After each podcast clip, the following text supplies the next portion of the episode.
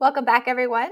Uh, my name is Stephanie Hicks, and I'm here with my co host, John Muschelli, and we are the Corresponding Author Podcast, episode 19, I believe.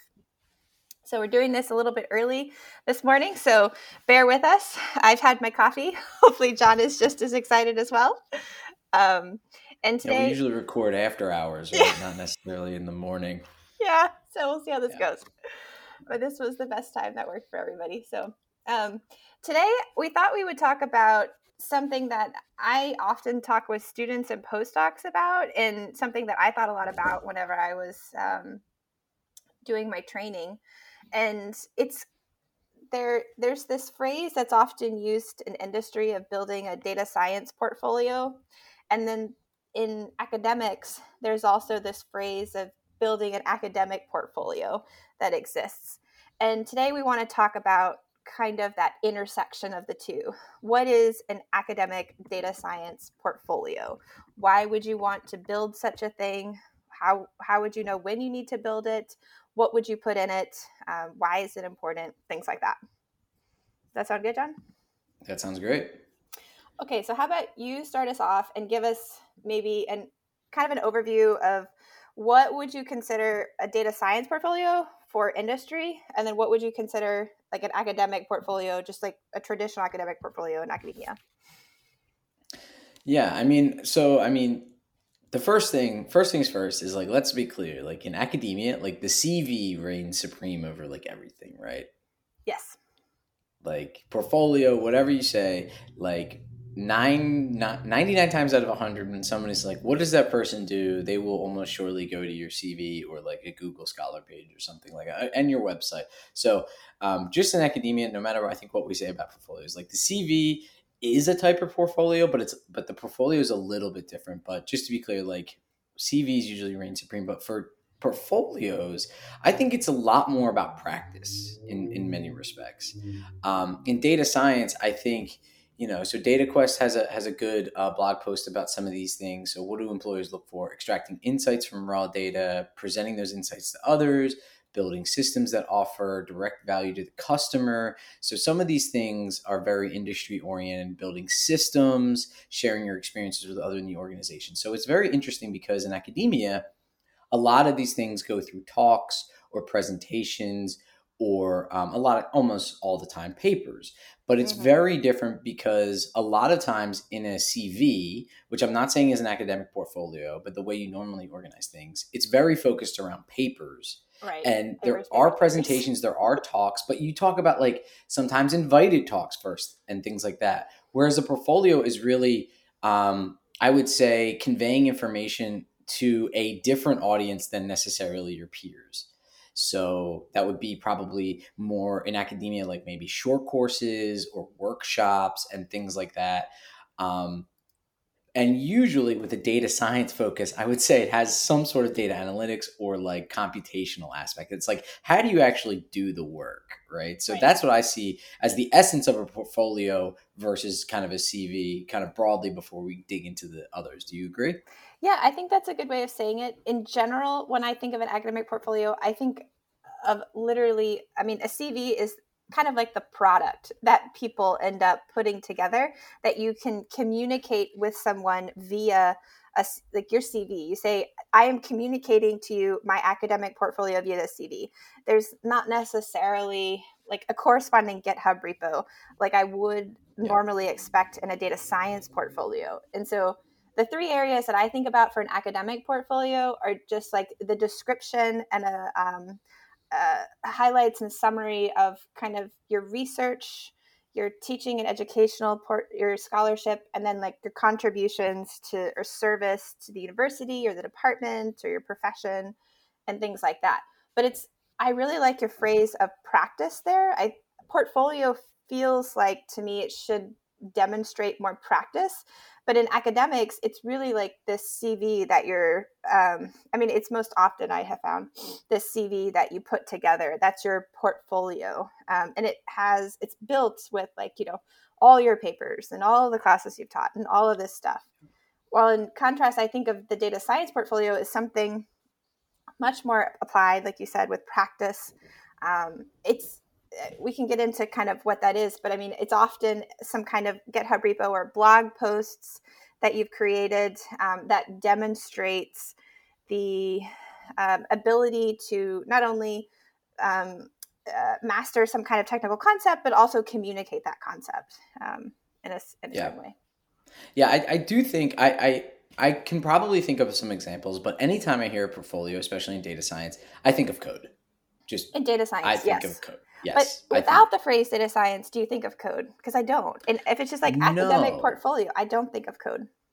Yeah. So I so in acad so yeah, I think you you hit the the right mark, right? Academia stands on like three pillars for each person, right? Research, teaching, and service, right? And Yes. and data science, it's it's very different. It's um I wouldn't say you know there are aspects of all of those, but it's not like as I think as well defined as that. Um, but when I hear the word portfolio, right, I, I like to think of like an artist, right? I'm I'm awful Yes. at art. art. Like I'm too. not like not that I'm like yes, this is, but I see them like you know like an actual physical portfolio. They open up and go Yeah, yeah. through like different things they painted, and, and Mhm. but it shows their skill, right? That's what it does, Yes. and that's why I think about data science. I think you show your skill with a GitHub repo, and you're like, look. And then people can look at it, right? Like I, I, you know, I do not uh, in any way think looking at a GitHub repo of very elegant code, in my opinion, is the same level of beauty as seeing like fantastic art. But like some of it you can appreciate, right? You can appreciate it's like, wow, that was really well done, really, really well documented, really well put together. And you can see the inputs and outputs, and it's like that gives value. Right? Yes, that's a lot of value. Um, I think one difference for me between just a data science portfolio and an academic data science portfolio is that it's the data science portfolio can be really anything. I mean, it's really like any type of analysis where you're again trying to demonstrate some kind of technical skill and communicate it.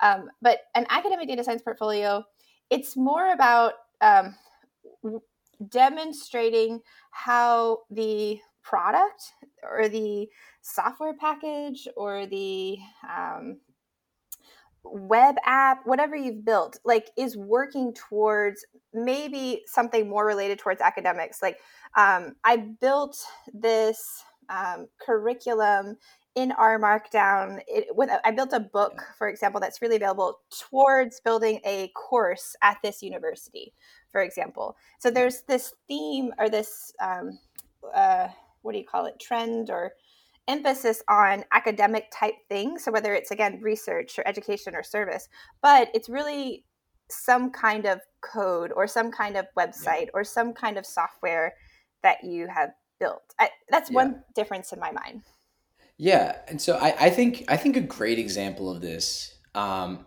is your open case studies. So you and a whole team of people have put together open case studies, and the idea is like you know academia on the left hand, right? You would say like it would probably be a straightforward way to present not this, but straightforward way to do this in like you know another department or a different way. It's like I created a course, yes right? It's Yeah. it's like this is how many students take took it. These the the profile of those students. This is like the um, the yeah. syllabus exactly the things that you could. And open case studies is on the other hand very different, right? It's it's not only geared towards educating a lot of people. It's educating people not at the institution and Right. a larger community, but also creating tools and um, a, a a set of documents that teachers can use right? Mhm. that that allows it to be much more open and like it's almost like open source software it's open source education.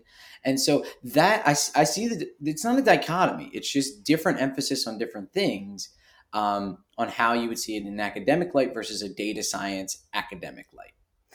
Yeah i mean i think what you were you like you said there is um, trying to think about the educator or the teacher. So for me that's one difference. Like in data science whenever i build an analysis or i'm building something i'm always thinking about who's going to use this um, and in academia it's if you're building a course i mean you're building it kind of for yourself to be able to teach students what you need to teach but in in data science i find you're off you're often thinking a lot more um, about the end user or you're trying to develop some kind of like deep empathy of what Yeah. their needs are kind of like in a Yeah. design thinking kind of fashion So absolutely, yeah, I think that's that's a that's a very big difference. I mean, I again, I told this said this in the last podcast, but like I create software for one person, and that person is me, right? But in the back of my mind, I do hope that other people will use it for myself in six months, right? But at the end of the day, I still do think that does come into play. Like designing things for somewhat usability of someone else, especially yourself in the future, right? Not sure, defining yeah. things as like X Definitely. or Y. It's like,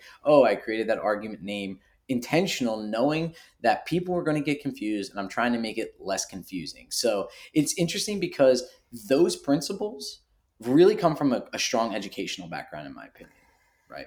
Yeah. So it's it's funny because it's it's I'm just saying it's it is a strong software development kind of stint, right? Making code that people can understand. But really, a lot of those principles are strengthened by like your educational um, pushes in academia, which I, I don't think that necessarily means academics make the best software. That is not what I'm proposing. but those thoughts and those philosophies definitely do intermesh. Yeah. Um, yes. Okay. So, okay. I hope we've given a description of what we mean by academic data science portfolio. well, the reason so the other thing is the reason I brought up the CV is like they're not again they're not orthogonal, but they are very very very different, right? Like a CV yeah. a lot of times it's like where have you gone to school? Where has your education been? What are you currently working on? Or like wh- like your literal position. And then mm-hmm. it's like papers, and then it's a lot of other things like presentations and talks, and then it's other stuff. Mm-hmm. And the talks and the other stuff really are the entire data science portfolio in some respects, right? Yeah. I mean, in da- in industry, for example, I think those two things that you're describing are separated into your resume and a data science portfolio. Um, the resume would contain mm-hmm. that information that you first described, like where did you go to school and where have you previously worked. But you wouldn't necessarily find, you know, um, countless links to projects or websites or um, extensive uh, GitHub repos about all the things that you have built um, to include in a data science portfolio. Well, in academic, that's kind of like all muddled up. It's, I mean, it, they've yeah. decided, academia has decided like a way to organize it in a what they call a CV, a curriculum vitae, but it's it's like all in one spot essentially. Yeah, and it's it's like I'm not so there is a large effort now to make it more valued, but in many times in the past, it was like this other stuff that was interesting. Like if you've like in, in a data science portfolio, if you made a tutorial that's a blog post that like a million people have seen, like that, you, that's like number one on your list. Where it's sure. definitely not in, in a CV, and like you know, in a portfolio, you probably won't do this, but like it it wouldn't be out of the realm of possibility, in my opinion, if you attach a screenshot of a beautiful dashboard. Right. right? Usually yeah. it could be interactive, but like if you had to give like something on paper, like mm-hmm. a beautiful dashboard, whereas like you're not doing that on a CV. well, there are these pushes to like write CVs in R Markdown on websites. I mean, I forget the um, exact R package that's available. There's data data driven CV, I think, by Nick Strayer. Yes, came thank out you. recently. Yeah so there are these pushes to kind of integrate the two but i would say in general that's not the norm like those are the exceptions to the rule right now. I, I i like the effort but you know when someone's asking for a cv they're like give me a pdf they give me a PDF. me a pdf I, I don't want a link. But right? Uh, there's pushes and it's nice to see it i guess like i just want to acknowledge that. But that but that i think actually now that you say that i think that's a good definition in some respects of an academic data scientist. They have their resume and then they have their portfolio and kind of those two together combined kind of like captain planet style like make your cv right? And in some cases like if you if you are in academia you're data scientist in academia somebody will just legit want just a cv they i mean they just might want that. Like you can imagine if you're going through some kind of like promotion process they do not if the school is going to want to systemic, systematically evaluate um, a bunch of people they want like a uniform cv they don't want something that's dramatically different that they have to figure out where everything is in the cv so i get that but for the average joe like for the average person um, i find that's just not a great not as useful. Like I, I like it to be more interactive. I like for the person to show me what they're most proud of. Um, yeah so and and it's funny because I will say this. So when I went on the market a few years ago, like I, in my CV, I had uh, well, one I had downloads next to my oh yeah um, package mm-hmm. names, right? So um, there's a CRAN logs. Uh, I think CRAN is all capitalized. There's a package that I think RStudio provides all the downloads for like all the packages from their uh, CRAN mirror. Mm-hmm. So this is an, you know an R repository. So if you have a package on there and they download it from there, they can keep track of that, which is really a, a nice service. Um, right there's a lot of you know we could we could talk all day about like whether downloads or users and all this kind of thing are the better thing but like that can be that can be measured pretty easily so i put that in my cv yeah. and then i put like a shine a set of shiny apps and it was funny because I got all across the board um, responses to that. Somebody was like, "Why did you put that there?" And I was like, "Well, if you're asking that, then I think we might be on a different. We might not have the same priorities." Um, you know, it's like I see that almost, almost. It's not the same, but as like citations for papers, like why would you put number of citations next to a paper? Um, and and some don't. Some people don't, right? Which is which is understandable. But like the on the other end, like I had sit down interviews where we talked like 20 minutes half almost half, more than half the time about like a random shiny app i created about oh, like wow. cars. It was like it was like you have an abandoned car baltimore shiny app? And i was like yeah yes. i didn't use, move my car so i would get ticketed. So i wanted an app that looked at 311 and see if somebody called in my car so i would move it. And they were like interesting. And it was like it, like 50, you know, I don't know, 50 paper, but like, you know, didn't talk a single lick about a, a paper I had, none of that stuff. So, yeah, no, that makes sense. Um, okay, I had a thought and then I've lost my thought. But well, yeah. So I'm just saying the CV can, can can, can capture some of the things in your data science portfolio, but it is still um, oh, yeah. separated. But again, if you're in academia, I still think the CV reigns supreme and put everything that you would put in a data science portfolio in there, you know, with some caveats that like screenshots are probably not what people are used to. And you can always buck the norms. Just understand like a lot of people don't like change and don't like different things. So just be aware of that. okay, I remember what I was going to say. Google Scholar. So um, you mentioned citations, like being able to report the number of people who've downloaded a software package or who've cited a paper, for example. I recently discovered, I can't believe it took me this long, that there's an R package called, I think Google Scholar is the name of it. And it allows you to. Um, there is a package called Scholar and there's a package called Google or gcite. Okay, I have to go back and check which one I used. Um, but you give it the re- like the reason I know that is I wrote I wrote gcite. Oh, and, okay. Yeah, and scholar scholar is another is another person who who I've battled with. No, no, it's it's somebody who wrote oh, something wow. similar to, to scrape your Google Scholar you. page. I'm not sure. Oh, no, no, no, go for it. I love it. I have to look this up in a minute, but um, so I well, I didn't know this, so I discovered this via somebody else who I saw do this, and so now I've got an R script that every time I want to um, basically update my CV, I just like run this R script. It updates all the number of citations for my papers by pulling it from Google Scholar, and then I I write my my CV, my academic CV in LaTeX, so it's really easy to just put the template in Rtex. Um, that way, you can have R chunk or codes of R chunk. Chunks of R code, sorry, um, and you can just like quickly pull out the number of citations. So for me, that's been really nice. And then, as you mentioned, you can do the same for um, citations for software as well. So. Yeah. Do you want to talk about your yeah. package? Because now I feel really um, bad. no, not at all. Not at all. Uh, I, I don't always publicize that because we're not 100% sure if it's in line with the Google terms of service. Um, I, I believe it is. I actually believe it is. If it is your personal scholar page, it is, I think, totally fine. Um, so this actually, this was probably, oh, probably like seven or eight years ago now. Um, so Jeff Leek, who's in our department, was like, I want this data. He's like, look, Scholar page. I want this data. And so uh, myself and uh, Andrew Jaffe and Jeff uh, all uh, sat down and did some work on it. And we created like a Google site. I think it was called Google site at first. Um, and then uh, that was like an R script that Jeff had posted on Simply Stats, which is a popular uh, data science, academic data science blog that was really kind of one at the forefront from our department. And pretty much it would do a word cloud right? Back in the day, word clouds were all ah. the things, right? Oh, don't so, get me started. Yes.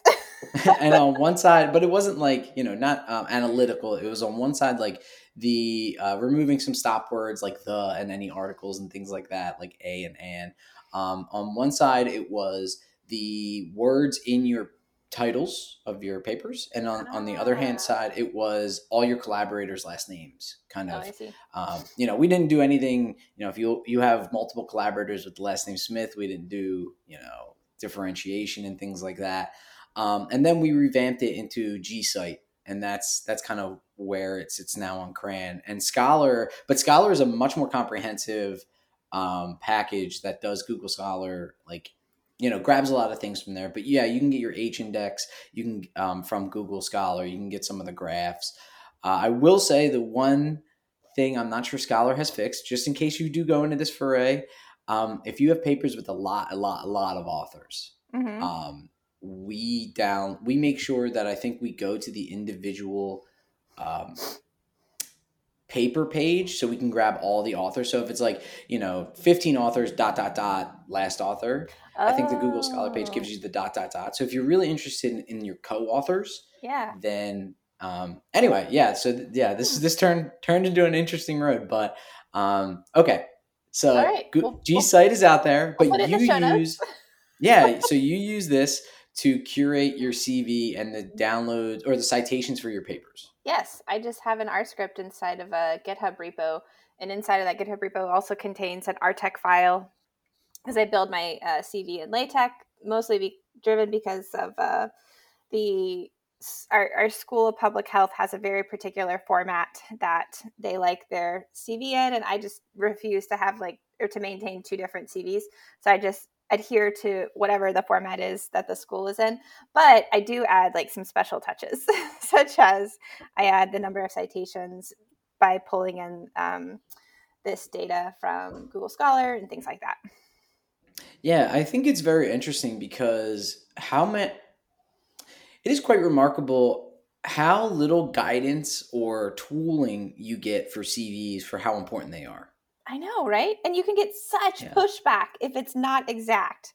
Like, Yeah, but th- but that but there are other things that are like super helpful. Like I have something, I think it's like an R script that highlight that bold and like makes bold in my CV like where my name is in author order of a paper. uh huh, yes, right? And like that, I mean, a lot of times people looking at your CV, you know, sometimes on the job market, like let's just be clear, like people are looking at number of papers where you sit in the author order a lot of times. And like mm-hmm. that's just the truth of the world. And like if you are trying to get a job, make it easier. like you can you can disagree on whether that's the right metric or not, but understand that's the metric sometimes sometimes being used. So make it easier for I think the people interviewing you to kind of be able to see the information that they want, whether you agree with it or not. right, yeah, yeah. Okay, um, let's get back to, academic data Ac- science portfolios. Portfolios. Okay, so what is the purpose of them? Like, if you had if you had to give like a reason, like why would somebody want to do this? You're a data scientist academia. Like, what's the benefit of investing the time and effort in doing this thing that's separate than just like an academic portfolio? I feel like it's to show your skills with like a Z, skills Z, right? Like, no, I, I think I, I think that's true though. To like show like what you can do. For me, I guess, yeah, I think that's really important. But also, you, I find if you if you don't go out of your way to make this um, to, to showcase what you what you've built or showcase your talent like it's so easy for academics to just brush you aside and say oh this is not what i traditionally think of as scholarship for academia and um, it's it's important to showcase and highlight what you have built and your contributions and it's it doesn't always fit in like an academic portfolio box like that we like to think of and so for me that's the reason you want to do it and then like what is in it? Well one are to demonstrate technical skills some kind of technical skill of sorts and then two is is also like data storing data storytelling um, communication like being able to demonstrate like you can take something like very complicated idea and, and communicate it in a way that can maybe hopefully be understood by a broader audience um, Yeah. I, I just think it's so important for data scientists and academia to go that extra step i know it's extra work but otherwise you just it's too easy to be um, not valued it. you're just going to be like so undervalued in academia and i don't want that. So i just think there's like this huge importance um, for data scientists in academia to invest this time and energy in creating these portfolios. I, no i agree. I think i think there's a huge you you want to always if you think this thing is important if you think the, the work you do like you went that extra mile or like you package it or you're just like yes everybody could have done this analysis that I did, but no, not I'm not no one, but like uh, not as many people would have done it like in this reproducible way, or I you know gone the extra mile and made an app a web app, or like some of these things. Like you know, it's it's very hard in a paper to say like look at all the extra stuff we did. Right? It, it's funny because you could spend days on an app.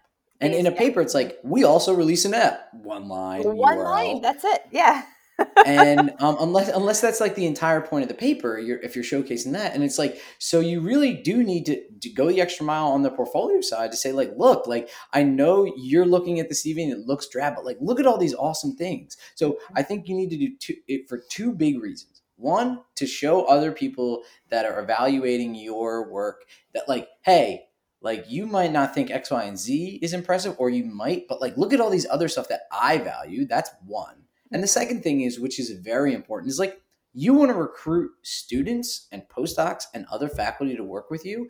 And like that's the people that get excited by that kind of stuff usually are the people that you want to work with and the students you want to recruit. So you mm-hmm. got to put it out there. If it's like I looked at their website and it said that they do this and it was like boring and it's like, "Oh, but they showed like these awesome apps or these awesome things." Like that excites people. Yeah. I guess another thing, just kind of following up on that, is it also shows initiative in the sense that um, it's it's like an it's extra work that essentially somebody who's uh, in data science and academia is is now responsible for doing. I mean, like in addition to you know maintaining some kind of like traditional academic portfolio, you now also have to like produce. We're asking these data scientists to produce this extra thing, and so it's you know there's energy that you have to invest in that and it's not always necessarily like immediately rewarded but um it one it shows like a ton of initiative and it shows your motivation for wanting to make sure others acknowledge and are aware of your contributions um, in addition to all the things that we talked about, for example, making sure that your work is not swept underneath the rug, making sure your work is highlighted and valued, and um, communicating to people what are the like the most important aspects and the the most the biggest contributions or the biggest impacts that your work has had on whatever field you're in. So yeah, no, I, but like, oh, it broke my heart for a second when you were talking because I had this glimpse in my mind that after talking about formatting the CV, you're like, this is an extra thing we have to do. And I'm like, if that becomes standard, then they're going to have another template for me to have to conform to. no. I hope not. No, I mean, well, okay, that's a good question. Is there a standard template for a data science portfolio, academic data science portfolio? I would say no. I mean, I don't think so. Uh, and it's funny because like this is I, I personally think this is definitely one of the many cases where like static PDF just does it, it falls short compared to like an interactive capability or like a website, right? Like you can embed the app in an iframe inside of a like look, I have this app. It's like, oh, you can click on it's just it's like I think at least a data science portfolio compared to like a CV is definitely meant to be explored digitally. Mm-hmm. Um, right? Like I think you can and there should be the possibility but like mostly if you're if you're printing out if you're printing out a data science academic data science portfolio you're doing it wrong right? Like would you expect like maybe a website or say a, a, a github um, a person's github list of github repositories? Is that sufficient? Um i think it is sufficient but like i think the wording usually has to be a lot different. Like I think you definitely want to say what you did on the project, but like you, you talk about maybe some of the technical things that are really interesting or like or still the insights, right? Like what does this enable other people to do? Or like you showcase like maybe a workflow or something. It's it's just not the same you, showcase different things. But I still think a, a collection of GitHub repositories is, is possible. But like I, I'm trying to think like what is like it's got to be curated because what is that? How is that any different than just someone going to your GitHub and listing the repositories, right? For for me, I guess the the thing that I think about is like how much effort is it going to take for somebody who's looking at my academic data science portfolio? How much effort is it going to take for them to like by the time that they first click on whatever they're clicking on to getting the impact? I want to minimize that time. I want to minimize mm-hmm. the amount of energy it takes to um, understand the impact of whatever I have built. And so, whether that's a website, whether that's a blog post, whether that's a list of GitHub repos, like you, it's kind of up to you. I mean, people are busy; people don't have a lot of time, and so um, you you want to showcase whatever you're trying to showcase in a way that's easily um, understood or gathered. I mean, that somebody can yeah. immediately go like, "Aha, that's really nice." Like, I might not get everything about it, and if I want to dig into it, I can, but I get it. And I find yeah. it's just a list of GitHub repos. There's usually more energy that's required to like sift through code. Just like if it's if it's not, maybe it's like a, in a README file, you've got some of that. Um, yeah, I'm, th- I'm thinking what you're saying is in some respects you want abstracts for GitHub repos. Yeah. Um, or it could be like an interactive digital abstract. I mean, it doesn't yeah. have to be like a list of text necessarily, but you just yeah the readme should be that but it definitely is not. Sometimes it's just like author name title and like submit github pull requests here issues yeah. here like that's what it is and all right let's be clear most times it's like you should have a readme yeah or that yeah like don't forget add a readme yeah so yeah, because I'm thinking like with papers, right? You can go to that paper and you can get a gist of what's going on with the abstract. Whereas like GitHub repos and a lot of software, that is like all across the board. There's not right at least for every paper, right? I think would have an abstract.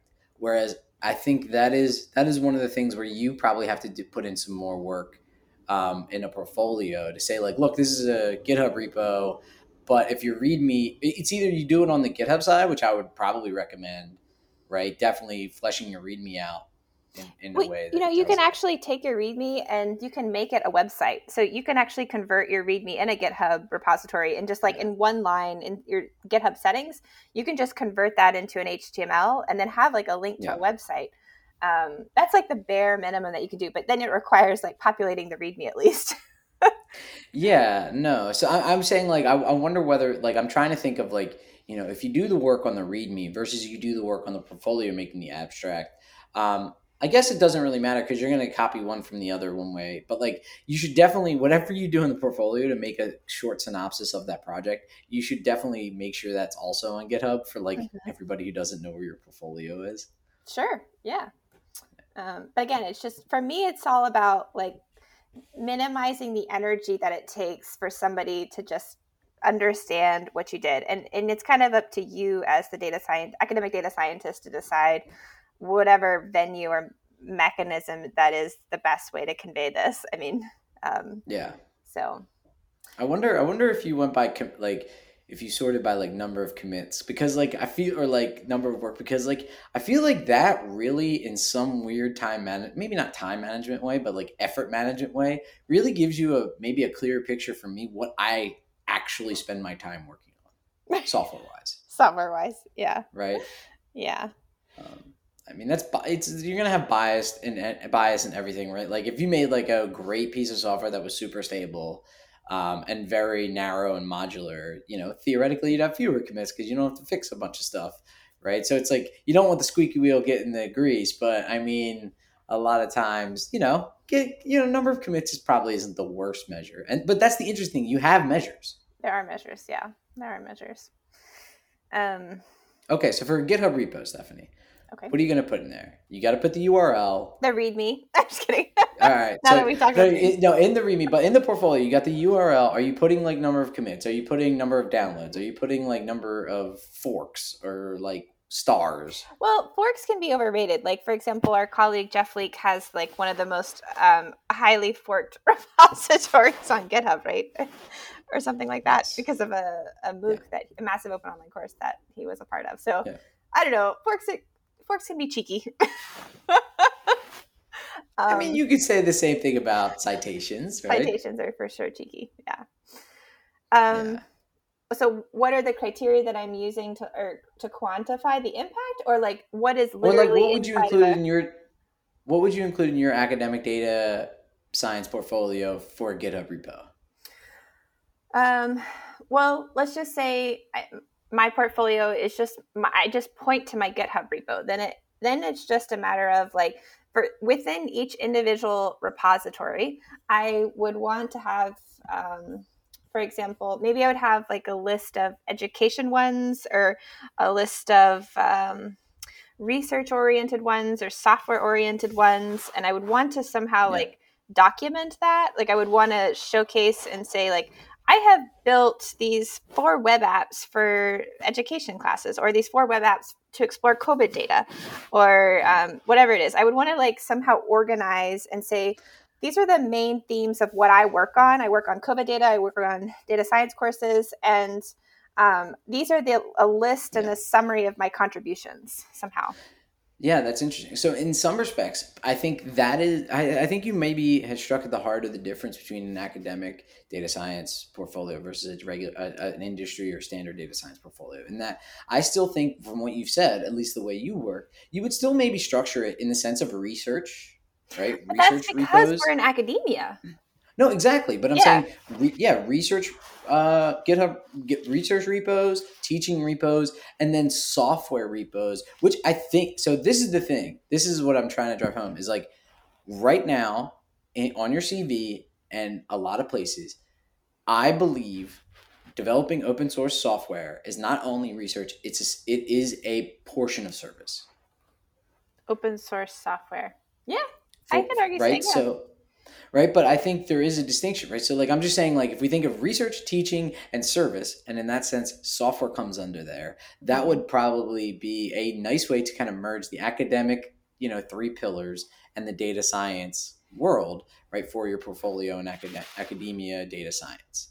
Um, i think that's completely fair. I, I mean there probably are other ways of doing it and the thing that i'm probably being ignorant about is that there are other there are probably other topics besides research software and service that um, a data scientist academic data scientist might work on. They like there might be intersections of those three areas for example yeah. and it might be hard to define like do i put this here? Do i put this here? Like it's kind of a little yeah. bit of both. Like you just said service and research for software. And so it, it's a little bit more blurry and i don't necessarily think you have to have like these three tiers. Like you could, for example, just define one tier as software and not necessarily say this is research or this is service. Like I'm just defining yeah. the tier as software and yeah. I'm going to like list for you the software that I have built. Um, but on some level, in academia, somebody somewhere is going to look at that and say, like, is this research or is this software? Um, and whether that matters to your institution or not, I mean, it's kind of like up to the institution who's evaluating you. But um, yeah i think i think a good i have a good example i think of that right? So i have a, a piece of software called fslr or fossilr um, so fsl is a uh, very well established neuroimaging piece of software that runs on unix okay, okay? like you so i wrote a pa- an R package that literally just interfaces with it, right? So it's like you want to call this function in this way. I, I allow some like objects pass through stuff like that, but it essentially is like you have this installed in your system. You can interact with it through R. Right. That is something that I have heard many many times. People like I think that's very useful. I personally don't even interact with the software FSL anymore, except through this intermediary package. Um, so I think it's super useful. But like I don't necessarily think that's research. I don't necessarily think that's teaching. I think that's like straight software. So I, I do I'm saying that there are things and I agree I'm agreeing with you because some things don't fall under that tier of either one, but it's mm-hmm. still something you want to showcase and, and want to demonstrate, right? Yes. Yes, I agree. And of course, when it comes time for your promotion and your evaluation, there probably will be some description that you will have to write saying, like, this is my contribution just we'll say to research. This is like i view this as a contribution to research and you have to you know kind of like explicitly make that connection for someone. Um, and your hopefully your chair in your department will help also like make that clear connection of like why this product or this web app is um, or this piece of software is research. But on some level you're also being evaluated by non-academics. I mean you're a data scientist just sitting in academia working in academia. And so it's not necessarily the case that you, you always have to make that connection. And being able to have non-academics quickly understand the value and the impact of your work is also equally important. Yeah. I mean it's i think a lot of people uh, in academia talk about leaving the door open for academia when you go to industry. So if you go to industry, they talk a lot about like, well, if you're still publishing, that door to academia might still be open. And I think, you know, I, I, I think, you know, we also should have the discussion that like, not that the door of industry is ever really closed, but some of the doors of industry are not that open unless you showcase like, yeah, I know how to do software. Like if this you want to transition to a standard, a, a, more standard data science role outside of academia, it's like, and you have like two repos, that's not going to bode well probably during an interview if you're getting hired to do software. Right. Um, and, okay. And okay. the other, sorry, the last thing I want to say is like, I have, it's, it's an unfortunate number if you're a numerologist person, but I have 666 repos. Oh my gosh. Really? Yeah. Yeah. So wow. the reason I have, like, it's a bunch of forks. oh right? yeah. Okay. I also have a bunch of like everything I do is GitHub mm-hmm. is on GitHub more or less, like mm-hmm. version controlled and things like that. So I'm just saying like you need to showcase and curate that because uh, sometimes it's very hard, especially on um on GitHub to you know, especially if you're a collaborator on a project to be like, you know, you might I might not be the owner of a repo, but like I might do so much work for that, right? Like we have the J- Hopkins Data Science Lab, and and you know it's good because we have an organization, we can centralize things, but like they're not quote unquote, you know, my username's Muschelli J two, but it's not like Muschelli J two repo, so it might seem like oh that's not his. It's like actually no, that is my repo. It's just on a different organization. So I'm just saying the curation is necessary. No, that's a fair point. So I haven't thought about that aspect of it because I only have 70, I think, or something like that. So for me that I hasn't even like crossed my mind that that would be I mean, I guess 70 is also like a non-trivial amount of numbers, a non-trivial amount of repos. Yeah. But 600 you're blowing my mind. Well, so this so this, so this does lead me into one uh, additional point I want to make, and that is not this is you know a little gripe with academia I have right now, and I believe a strong, strongly that cert, that GitHub pull requests and helping other people to get their software or fixing bugs, fixing issues for other people. Sometimes it's just ha- like what happens when you're working on a project. It's like that doesn't work this way. Oh, I know what's happening. I can fix it. Right. Right. And that is, in my opinion, a hundred percent service. Yeah, that is true. But how do you quantify that in academia? How do you, it, that's really hard, right? So we, you know, we yeah. in our group run this uh, our repository called Neuroconductor. So a lot, like there's I think over hundred packages in there. Like I have a large number of them, but like for example, like almost all of them I've sent at least one or two pull requests to, to try to get them to conform to our standards in a way. We try to really help you know the collaborators. So that's why i probably have like an extra like 50 to 70 or 100 you know sense. repos and stuff like that. So it does seem like like oh my gosh she has so many. It's like a lot of them aren't mine a lot of them are fixes but like it is very hard like you said to quantify or distinguish like i actually helped out a bunch of people that i don't even know. Wow. Yeah.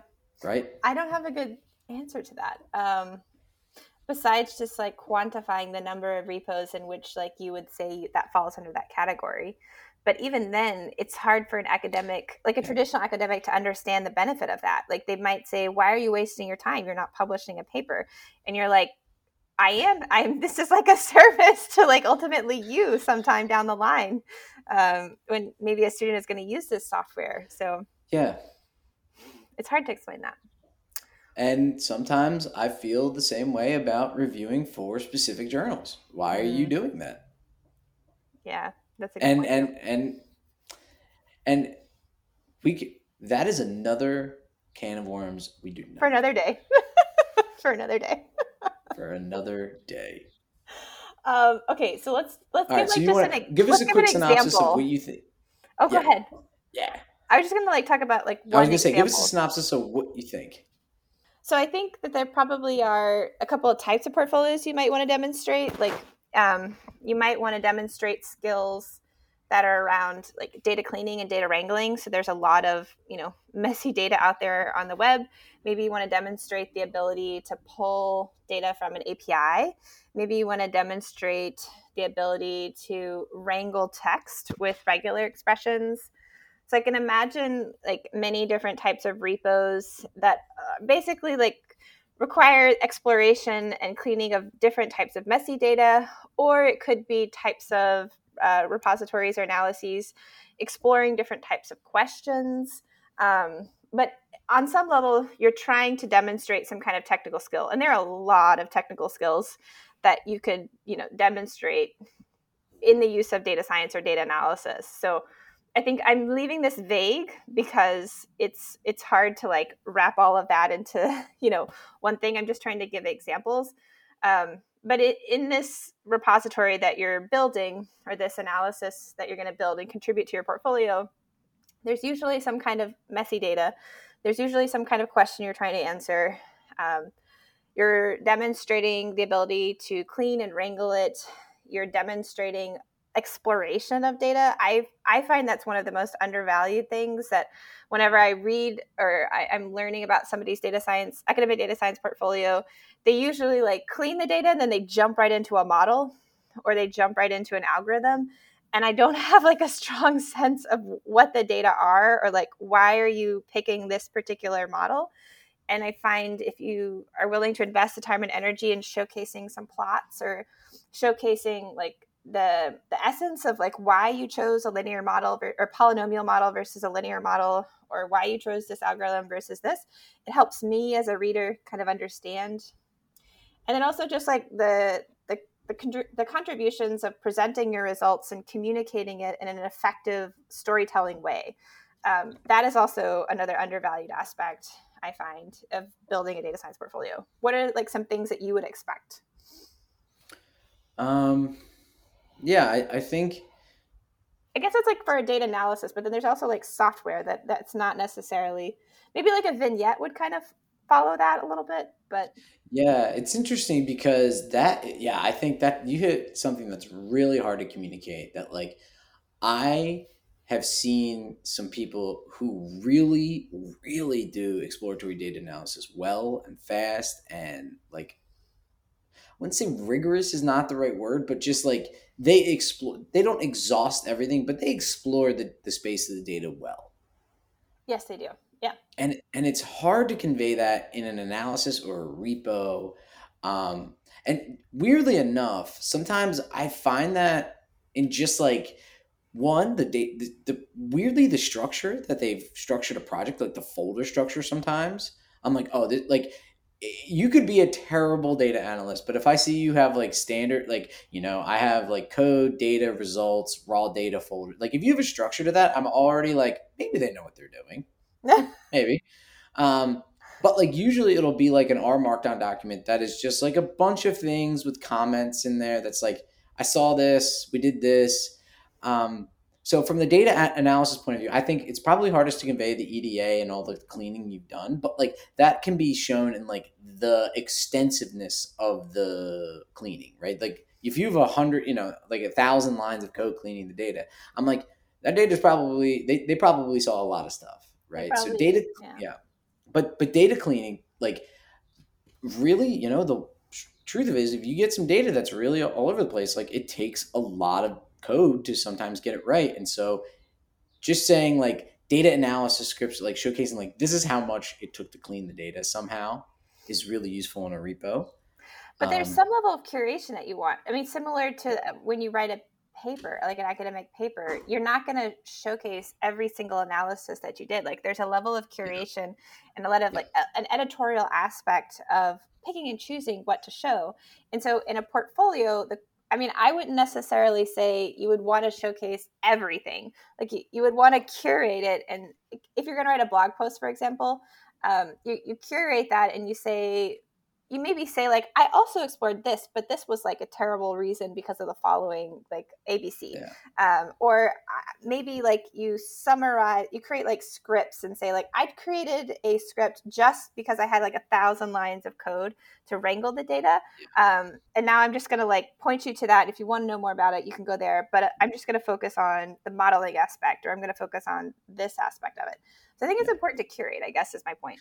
Yeah. I mean, I guess the, at the end of the day, I think if you're creating a portfolio, you know, there's many different audiences, just like your CV. But the, the question, the thing is like, what are you trying to convey? It's like, usually like I can do X, right? Some sort of, you know, task well, or like, if you want someone who, who like knows how to do something, like I'm the person to go to and trying to pitch yourself like that mm-hmm. right? If you're trying to get like a job or, or like you're trying to put a grant in or something and saying like, look, like you might not be sure if I can do this. Here is concrete examples like I can do what I'm saying I can do. You can do this, yeah. And then of course it's like good fodder to bring up if you're ever interviewing and things like that. Yeah. And, and the other thing is like excite people. Like some of the cool stuff are like just web apps that like do fun stuff that like mm-hmm. it's just like listen, I have done papers that I feel very proud of. Um, but they're not the most exciting, right? Like sometimes. And I mean that like not of the content and like the the results, but it's just like, yeah, okay, like that result seems pretty reasonable that that that you know for that disease. And it's like but look at this app that can like tell you where your car is. It's like you know sometimes people get excited buy flashy stuff. It's like th- throw a little bit of hype in there. Get them excited about you.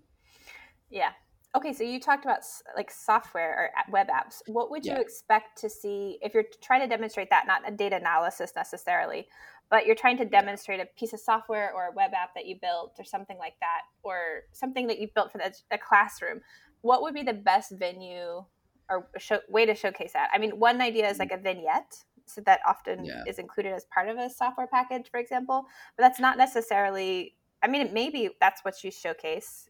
Yeah I, I yeah, I, that's that's hard. So yeah, I think we, we we definitely should expand. Like portfolios aren't just GitHub repos, right? So like, um, definitely web apps. Um, sometimes like I would even say maybe testimonials. Mm, um, of like people yeah. saying like this person, you know, LinkedIn said he's good at analysis. I don't know, um, something like that. But but for web apps, I you got to put either I think a screenshot or just like something where you something where it really captivates a person. Like I want to click that. I'm, I'm going to click that and see what it does. like, right? That's what you want. You want someone to look at that. It's like, I got, I got to see what this is. Right. right. Um, yeah. so however you can do that for get, get to get them to click on the link and actually view the app, like do it. Clickbait, clickbait. Click. Yes. Clickbait. Click, clickbait. Yeah. Yes. Okay. So what are, now I'm going to be a little judgy when you first start exploring somebody's GitHub repo or their data science academic data science portfolio, what are some like key things that immediately you clue in on that you're like that's that might suggest this is somebody who knows what they're doing or doesn't know what they're doing or somebody who's, you know, experienced versus not. Like I'll I'll give you an example. Like say you're starting to look through somebody's GitHub um, repos and they don't make a lot of commits or another example would be um, they have a ton of open issues. Like do you view that as a positive thing a negative thing? Like maybe they just work on one or a couple of things very extensively or maybe they just don't care about issues or maybe they don't have enough funding to invest the time and energy to address these issues. Like you can perceive those good and bad and i don't know what you how you think i'm going it. even i will go a step back. Like okay. zero thing. I'm like do you have do you have a standard avatar? Get out of here. Like that oh. is i i'm sorry. Like that is like the egg on twitter. I'm like if, if you interact with software a lot uh-huh. like and you have a standard avatar i'm like that maybe it's just me but that eventually will annoy me enough to change it but is that just personality? Like, I mean, it could just be somebody who's like super lazy and it's like, why do I need to do this? That that then that tells me they're super lazy. Like, I don't know. That's we're being judgy. Just, I know we're being judgy. hey, I'm no, I'm being 100 percent judgy. If if I see you have if you have a GitHub and it's the standard like uh whatever um is the is an alien? What is it? It's from um yeah, I don't know. I think I mean, it was arcade, the arcade game. Ah, I can't remember, like Galactus or something. I, I, forget. But if, if you have that, then I'm like, mm, I don't know. I don't know about that. Um, okay, so standard avatar versus not. What else? Yeah, but like issues, issues are a mixed bag because there's a couple. There's like I think one open issues is totally misleading because you want really the ratio of open to closed, Mhm. right, or open to total. The second thing is like if you have a lot of issues, that usually I think means most times one of two things. One, you do a lot of your project management on GitHub. And, and you are very adamant about putting issues, and that's how you kind of knock things out. If that's if they come from you, but what if they come from others? Yes, that that is, but that is usually one way for a lot of issues. The other way is like you have a piece of of you have a thing that other people use a lot, Yeah, that's another way of putting it. Yeah. and and usually, uh, so I will say this: like if you have a thousand issues, I don't know, maybe that's a lot. That's a lot of issues. Um, but like, so I'm not going to necessarily out of the gate discount someone for having a lot of open issues. Um, Yeah, no, So- I agree. It could be good and bad. I, I just was curious how you perceive it. both settings in both settings i initially think it's good right you, you do project management okay in that way or like you have something that's popular now i have to get into the repo to be like you know gotta gotta see like okay that one that one's about like 10 years old or that's five years old okay and like there's been no movement um you know i then you might get a little bit more judgy but again like there's bots and stuff that like close stuff out so i'm saying a lot of issues are not out of the gate bad um, but if you have a lot of really old ones and don't clean it up, then I'm probably going to be able to be like, I don't know if they're really working on this. But really, the other thing, the last thing I'll say is like, I look and I'm like, when was the last commit on a Mm. repo? If it was like two days ago, I'm like, yeah, they're working on it. Okay, but let me pick on you for a second. You have 600 plus Yeah. repos, so you can't possibly, you know, be actively maintaining those. No, they're All all.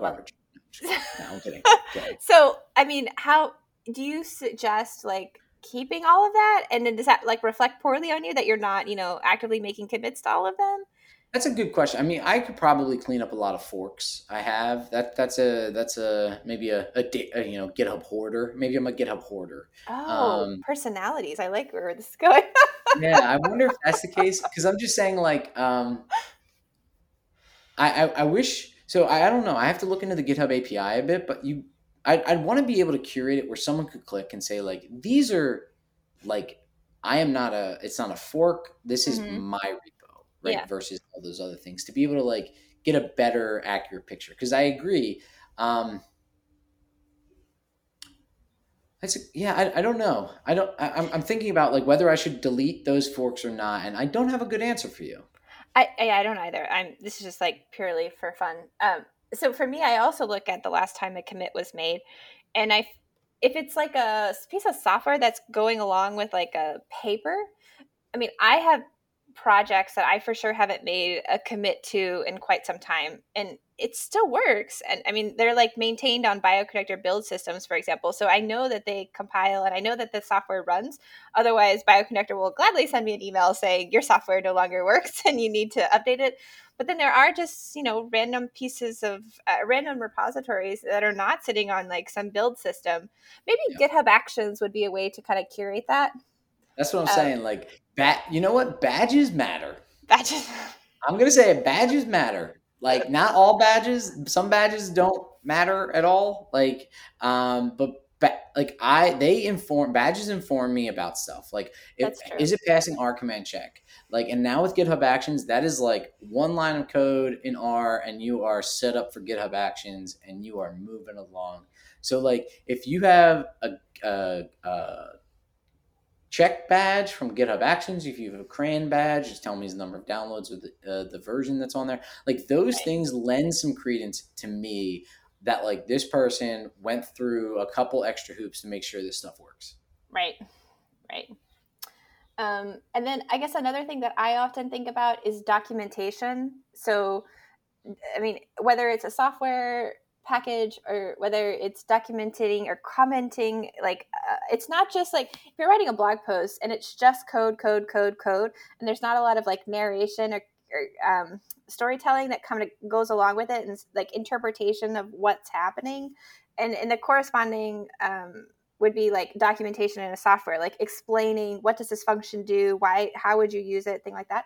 So whether it's software or whether it's analysis or whether it's web app like i, I find the use of documentation to be really important in my i guess judginess like I'm yeah.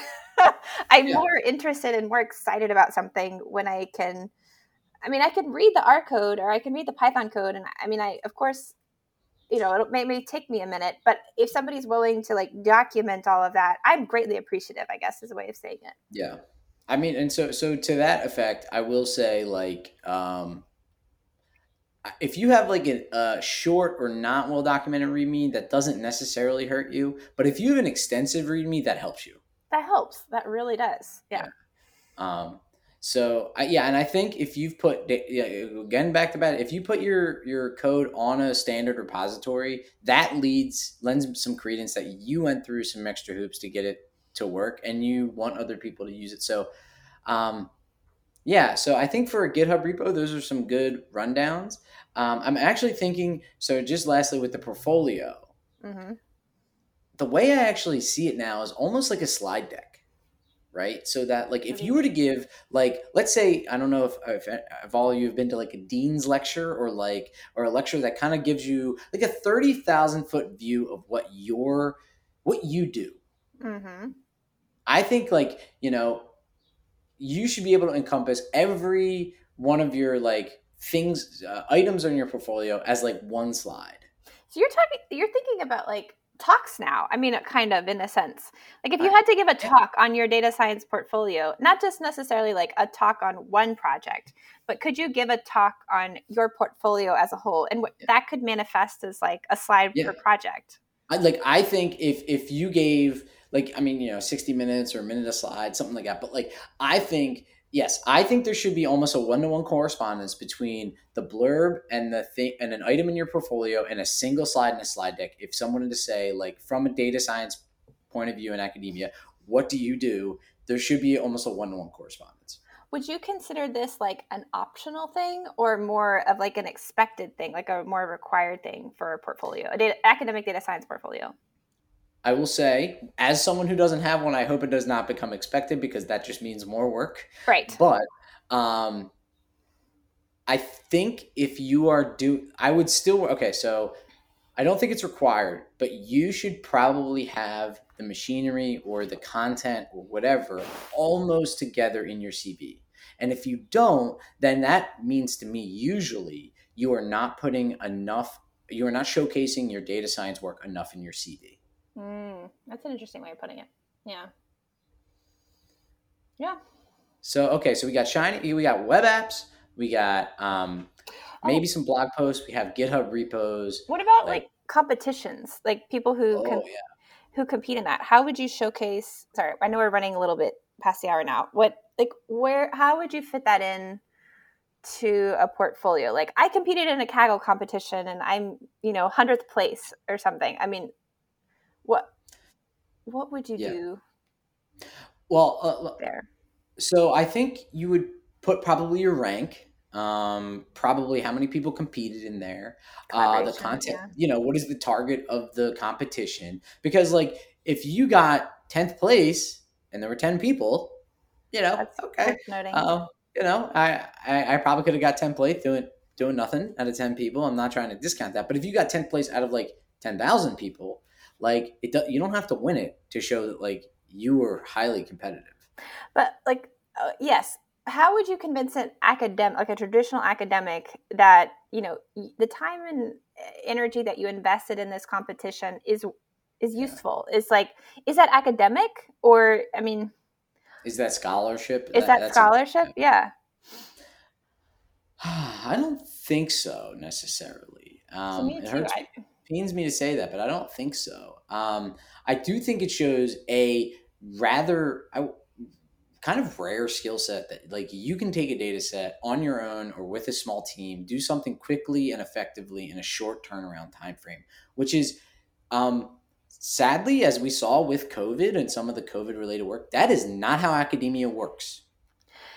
I will say, yes, I totally agree. I will say the only the, the, the, best positive spin that I've seen on competitions is to write a paper of like basically summarizing all the results of what you and your teammates and your competitors found. Like if you know yeah. you came in third place, for example, out of ten, you know somebody won that competition and somebody like the people who lost that competition, and they're usually reasons for that. Like the, this model was the best, and this these models performed the worst. What was it about the models that performed well or did not. I mean, you can learn from that, like as a field yeah. going forward, but it's usually in the form of a paper at that point. The, the, problem with that is most times, so like Kaggle is is is a kind of a different cut above, but like there are other grand challenges I've competed in with like imaging segmentation and stuff like that. The problem with that is in some respects.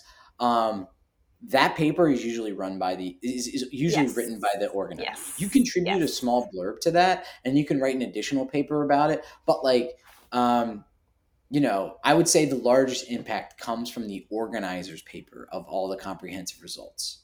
That's a fair statement. Yeah. But that's like, I guess in my mind, the only, uh, like the, the best positive spin that I've seen on it, which is not, again, ideal. Well, I, I will say this, right? So I think we are coming at this in some respects from probably a faculty point of view. And, you know, there are a lot of people who oh, yeah. now have done uh, Coursera or edX or, or a lot of different skill development online that mm-hmm. they don't have a formal degree for but like the portfolio if you want to stay in academia or go in academia allows you to showcase these things that like hey like if you look at me as a candidate for like this position to do data analysis you know data wrangling data management data you know all these types of things my cv might not rise to the top but this portfolio is going to blow you out of the water right like that's a good so, point yeah. so i'm just saying like from a maybe not from a I wouldn't say a faculty, but like especially non-traditional data analysts, right? Data analysts are coming from every field now, right? Like mm-hmm. a lot of biology and things like that. That like if you saw like what degree do you have? And it was like a hard science, and you're like, hmm, why are they applying to this? Usually I think that shines in the data science portfolio. Right. Yeah, yeah. I think I agree with that. Yeah. Um all right, so I don't want to we should probably wrap up with some final thoughts. What are so? Do, you have- so I guess last things. I'm just asking. So, do you have anything? I mean, blog posts. Like, do you, would you put Twitter on there? Like, what, what else? Is there anything else you would put in there that we've kind of like glaringly left out? I don't know if I'd put Twitter on there. I think of Twitter more as like sci communicate or science SciComm essentially, like the ability to communicate science to a broad audience. And Twitter is like one case one way of showcasing that blog posts are another yeah. but blog posts can also you know fall under the category of data science academic data science portfolios as well um, i guess i think at, at, the end of this discussion i've learned that there's no template for this there's a yeah. variety of ways that you could showcase this um, I still but, think like YouTube would fall, fall under SciComm, but like for example, I have a YouTube playlist of how to develop an R package and build an R package, like that kind of stuff, I would still probably put on a data science portfolio for sure. I yeah, and I've also seen a lot of people move towards live coding, or uh, like like Twitch or live streaming. Yeah. Yeah, via I mean, to, and that's like kind of at the intersection of maybe a data science portfolio and SciComm because you're communicating, yeah. but you're also like showcasing a set of skills in a video format. So yeah, and interactive. Usually, you know, you have commenters if you have people mm-hmm. like saying like, "Why didn't you do this? Why didn't you do that?" It's it's an interesting medium that I think will be explored a lot further in the in the coming years. I think so too. Yeah, I agree. Yeah. Yeah, because I mean, I don't know about you, but whenever I had like learned EDA or some of these things, I would like I wouldn't necessarily like. I remember sitting with my like an advisor or a more senior student or something, and it's like I'm doing this, and they're like, "All right, this is what I would do," and they would just like blow through like a bunch of stuff in like a minute, and I was like, my brain was just like melted. But I was like, okay, I will pick up. I, I picked up some of that by watching other people actually do analysis, which is like, you know, in academia, it's super rare. It's super rare to see that, but it's one of the best ways to to learn that skill of how do you know when to do what next? Because you've seen somebody else do it and they've like talked you yeah. through it kind of. Um, yeah so maybe maybe it'll be like you know in the future it you know live streaming full on data analyses you know obviously if there's no hipaa concerns and like everybody's on the irb or something like that to see the data but like maybe that will be like the way we really get this apprenticeship model um, kind of more off the ground for data science maybe yeah yeah. It's definitely more efficient than like a one-on-one apprenticeship. yeah. All right. So last question. So okay. you um if you're listening and you're like, maybe I should do one, what would you say? Where to start? Uh, where to start, or should you do one? Like, you're like, you have only so much time in a week. Like, should you do one right now? If you're if you consider yourself a data scientist and you're sitting in an academic setting, absolutely do it because at some point somewhere somebody's going to start to say, "Can you show me what you've done? Can you show me like who you are, what you do?" And if if that doesn't exist already, make it because it's yeah. again just too easy to have your work undervalued in academia. Like it, academia is a it can be a big overpowering thing and if you don't conform to the way academia works it's often very hard to stand out and get recognized for your work so absolutely do it if you don't have one um, okay. where to start i would as you said like github repos are a great way of doing that because those can build websites those can build shiny apps those can create software it's a way to store a lot of disparate pieces of projects and information and analyses in one place. Um, but then again, I like the way you said it. You need to have some kind of summary or slide deck that um, curates that for somebody who's going to evaluate you or somebody who's going to be interested in your work and wants to know more about it and wants to talk about it. What about you? Yeah. I don't know. I would say make sure all your like I would say if you're going to consider this, definitely consider it, but 100% make sure all of the stuff that like you do that might in any way look favorable to you, put that on your CV for for sure. Your academic um, CV. Your academic CV, like repos, like you don't have to go like not to the same level, but like definitely if you're developing software, put that somewhere. Mm-hmm. If you're developing apps, put that somewhere. If you're writing blog posts, put that somewhere. I also, yeah, I put that in my CV as well. I just don't think it's highlighted to the same no. degree that a, a, an academic data science portfolio would be. It's not, and and like I will say this: if you are trying to recruit students, if you are looking for a new position, hundred percent take the time to do this.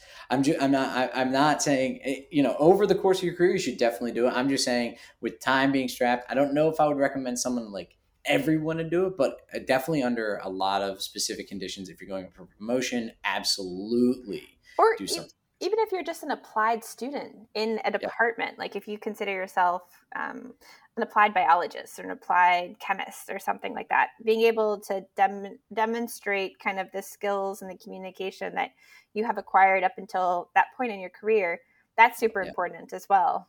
So yeah, I think that's a, a great lead in to end with. Um, that after the discussion you and I had about the software um, award, we, you know, you and I, we actually talked to our chair. We're going to go forward with that. So, like, that is another reason to do your portfolio is that you might get awards. There's, yeah.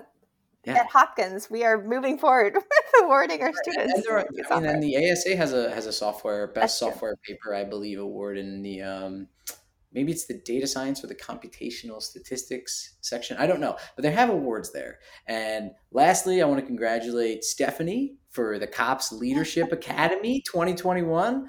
What one of uh was it nine uh, people? Yes, it's um this the launch of the Leadership Academy, run by the American Statistical Association.